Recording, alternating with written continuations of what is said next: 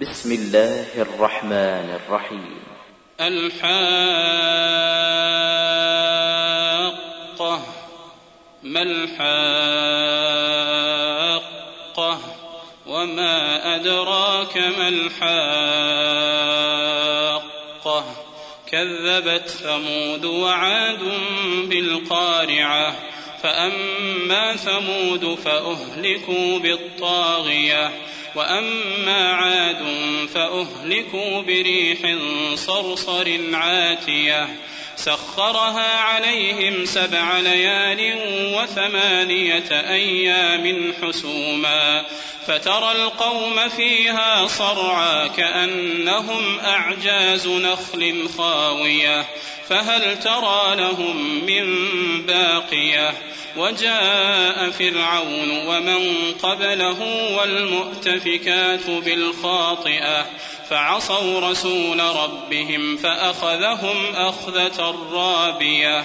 أنا لما طغى الماء حملناكم في الجاريه لنجعلها لكم تذكره وتعيها اذن واعيه فإذا نفخ في الصور نفخة واحدة وحملت الأرض والجبال فدكتا دكة واحدة فيومئذ وقعت الواقعة وانشقت السماء فهي يومئذ واهية والملك على أرجائها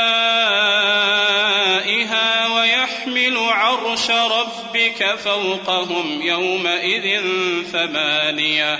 يومئذ تعرضون لا تخفى منكم خافية. فأما من أوتي كتابه بيمينه فيقول هاؤم اقرءوا كتابيه. إني ظننت أني ملاق حسابيه فهو في عيشة راضية في جنة عالية قطوفها دانية كلوا واشربوا هنيئا بما أسلفتم في الأيام الخالية. وأما من أوتي كتابه بشماله فيقول يا ليتني لم أوت كتابيه ولم أدر ما حسابيه. يا ليتها كانت القاضية. يا ليتها كانت القاضية. ما أغنى عني مالية هلك عني سلطانية. خذوه فغلوه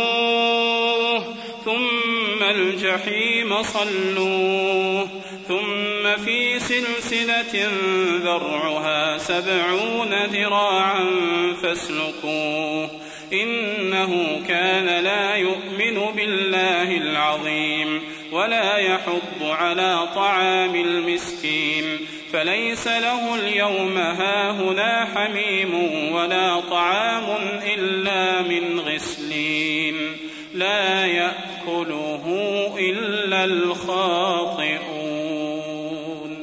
فلا أقسم بما تبصرون وما لا تبصرون. إنه لقول رسول كريم. وما هو بقول شاعر قليلا ما تؤمنون. ولا بقول كاهن قليلا ما تذكرون. تنزيل من رب العالمين. ولو تقول علينا بعض الأقاويل لأخذنا منه باليمين ثم لقطعنا منه الوتين فما منكم من أحد عنه حاجزين وإنه لتذكرة للمتقين وإنا لنعلم أن منكم مكذبين وإنه لحسرة على الكافرين وإنه لحق اليقين فسبح باسم ربك العظيم